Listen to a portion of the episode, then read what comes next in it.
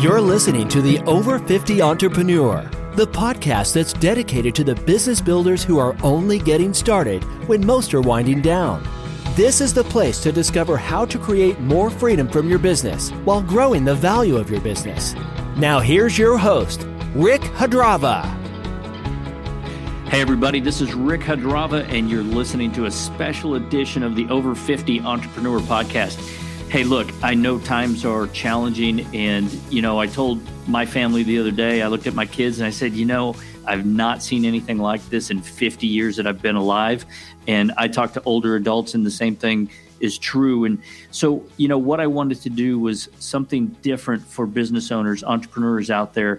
And I wanted to bring my network of folks together and be able to share maybe some insights, some things that they're thinking about um, that could help all of us as entrepreneurs during these times. And so today, my guest is Cory Miller. And Cory is a longtime entrepreneur and is part of Leader.team. It's a business consulting firm here in Oklahoma City. And uh, I've just visited with Cory over the last couple years, and every time I do, he's just chock full of wisdom. And uh, what I love about him is he's always calm. And I don't know if that's inside different, but boy, on the outside, he's a calm customer. So I want to welcome to our show for this special edition Cory Miller to the Epic Studios, actually uh, via uh, a little audio and video uh, conferencing this morning. So, Cory, welcome for welcome to the show, and I appreciate you being here. Yeah, thanks so much, Rick. I, I love the topic, and I love the people it's intended for. So, I'm I'm more than happy to be here. Well, and that's that's why I asked you. I reached out to you because I know you have a love of entrepreneurs like I do, and you know we were talking um, a little bit before the show, briefing. You know, just visiting and, and talking about what's been going on, and you know I shared with you some of the things we've been putting out with our audience, really to this point, have been about the mindset and taking care of ourselves. And, you know, I like to joke, one of my favorite things to do, it's not a joke, I like to go out for a walk because there's something about nature. And this time of year, the ducks are, are doing their thing and the geese are doing their things and the robins are doing their things. Uh, nature continues to go on even through these trying times. We also talked about we've been talking a little bit about the need to not only triage what's going on right now and focus in the moment um, but looking at the future from a standpoint of strengthening and expanding our networks looking at where the opportunities have have gone. You know my friend steve gordon has said, uh, hey, it's not that the opportunity has gone away, it's just moved. And we have to spend that time doing that you know looking for that and and doing the work um, to to lay the groundwork for the next phase as we recover and, and we get through this. So uh, you know, let's just start, Cory, with your thoughts on that, and you know what how have you been dealing with the recent uh, you know unusual times? We'll say. Yeah, I mean, you know, chaos is part of the you know description. I haven't wanted to say it, but it feels chaotic right now. Um, the systems are just you know economically. I mean, there's a virus and you know all that medically, and and you know it's a concern for sure. But the economic impact, particularly for us entrepreneurs, is the one I've been really focusing on. Um, it is feeling like a crazy time, and I just think about you know from my own experience, what I have to remind myself is that. Um, and this goes back to several you know points in my career as an entrepreneur where I had crisis and thought I can do it all by myself. And I call it super superhero syndrome, Superman syndrome, or Wonder Woman syndrome uh, for the ladies in the audience. That as entrepreneurs, we have this thing where so much we think relies on us, and we have to be the center point for everything. And uh, you know, my good friend Sherry Walling, she's a psychologist in Minnesota told me is a good reminder is I can't fix everything. We can't fix everything. We can do what we can do, but we have to do all of this together. The one thought over and over for me that's given me some sense of calm is that this isn't a crisis just affecting me, my family, or my business. Everybody is in this together. And I, I oddly, that gives me a little bit of peace to go, this is not, as entrepreneurs, we deal with crisis, that we deal with the ups and downs that are everyday life of being an entrepreneur. But this particular situation does affect us, but affects every single person on the planet right now. Um, particularly, there there is this virus, and then there is this domino economic impact that we don't even, you know, many of the leaders in our country and the world don't know how long this is going to last. So um, I don't know. My reassurance is that we're all having to walk through this together. I believe though there is there is a way through for each of us and all of us together. Well, you know, a couple points that you bring up the chaos. The you know, typically in life if we can see the direction if we can see the the end of the rainbow, if you will, um, we can we can overcome. For some reason, we work through that. And like you said, as an entrepreneur, you deal with those ups and downs, but you know um, what the vision is. And you know, we talk about business owners' timeline, and whether that's twenty five years, fifty years, three years. When you know where you are there, but this has disrupted that whole viewpoint. So all of a sudden, it's almost like you've thrown um, a blanket over that vision part. And um, the good news is eventually we're going to know where we are. You know, and I don't know if it's a couple weeks from now or if it's a month or two from now, but eventually we're going to know, hey, we're we're hitting the manageable part of the epidemic, if that's you know what we want to call it, and economically we know where we are and and know what we have to do. But your second point in there, Cory, is is exactly what I'm focused on right now. And it's the reason I wanted to get you on the call is no one has all the answers. And um, no one, you know, as as entrepreneurs, you're absolutely right. We kind of get wrapped up and, and go individual really at the wrong time. And right now is when is right now is when we should be reaching out to our our friends, our network, and and having conversations and seeing how we can help them. You know, what are they struggling with? That conversation will unlock kind of this whole new thinking. Is that your experience? Oh, yeah, absolutely. In fact, this afternoon, I've got my business group, uh, what we call a forum um, that you're familiar with, with Entrepreneurs Organization, and uh, seven people in that group that I've walked with for the last almost 10 years now. And I tell you what, going forward, I don't walk without other entrepreneurs. Um, people that get me people like you you mm. understand what the roller coaster's like you understand what you know uncertainty and uh, when i try to tell my parents what i do for a living or where i'm at with my you know revenue and things they just don't get it. They've worked jobs for the most of their life. Nothing against that at all. Uh, this is such a different gig that we have. It's a lonely sport and just like you said it can we self isolate as entrepreneurs. Um, but my my uh, learning my lessons hard fought lessons have been when i tried to do that is when i was face down on the pavement being drug. And and so switch that is like this afternoon, we're going to talk. We're going to have conversations where we share, pull down the, the shields are down. We take off the masks that we have to often feel like we wear as entrepreneurs and get real and say, these are the things I'm worried about. These are the challenges ahead of me. And they're going to be really big challenges because every person in that group has has a business that's being affected by this. So we're all in this together again, uh, and then be able to just go, you know, I'm not alone, but also hear what other people are doing, what steps they're taking. Um, for me, when there's chaos, and I mean, if you think about entrepreneurship, it's dealing with unknowns continually.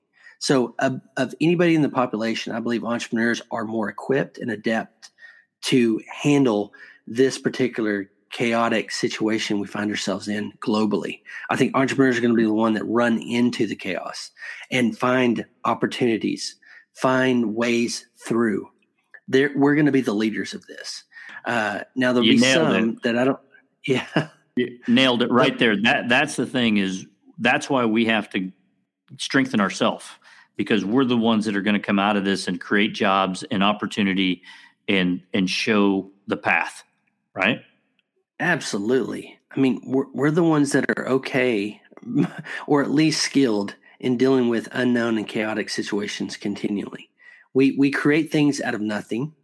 We create businesses and jobs and revenue that didn't exist before, solutions to people's problems, making people's lives awesome is what our job is as entrepreneurs, I believe, the noble cause we have. And so, yeah, in this situation, we are the leaders. We are the ones to show that we have confidence in the future, um, that we're going to find the solutions, find ways out of this.